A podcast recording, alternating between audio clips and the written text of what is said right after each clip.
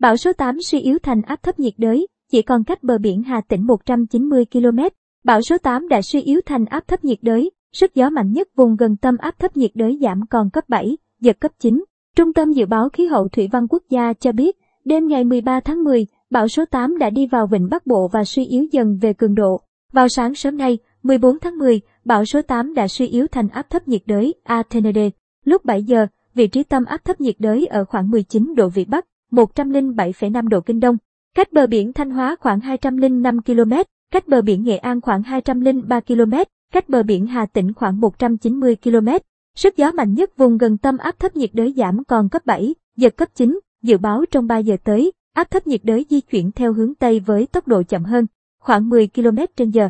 Do ảnh hưởng của bão số 8 suy yếu thành áp thấp nhiệt đới, trong ngày hôm nay, ở vùng ven biển từ Quảng Ninh đến Quảng Bình có gió mạnh cấp 6 đến 7, giật cấp 9.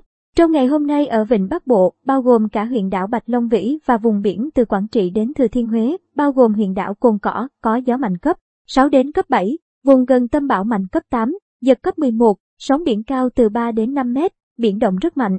Ven biển các tỉnh từ Thái Bình đến Nghệ An cần đề phòng nước dâng do bão cao từ 0,3 đến 0,5 mét, kết hợp với triều cường gây ngập úng tại các khu vực trũng, thấp. Ở khu vực giữa và Nam Biển Đông, bao gồm vùng biển quần đảo Trường Sa, vùng biển từ Bình Thuận đến Cà Mau có gió Tây Nam mạnh cấp 6, giật cấp 8. Sóng biển cao từ 2 đến 4 mét, biển động.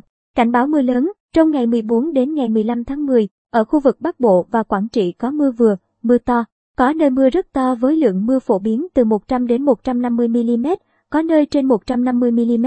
Khu vực từ Thanh Hóa đến Quảng Bình có mưa to đến rất to với lượng mưa phổ biến từ 100 đến 200 mm, có nơi trên 200 mm.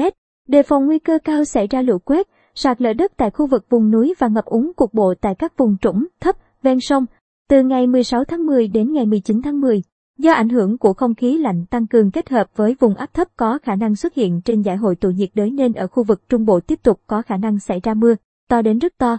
Về diễn biến không khí lạnh, hiện nay bộ phận không khí lạnh đã báo vẫn đang tiếp tục di chuyển xuống phía Nam. Dự báo ngày và đêm nay, ngày 14 tháng 10, bộ phận không khí lạnh này sẽ ảnh hưởng đến các tỉnh phía Đông Bắc Bộ, sau đó ảnh hưởng đến các tỉnh phía Tây Bắc Bộ và một số nơi ở Bắc Trung Bộ.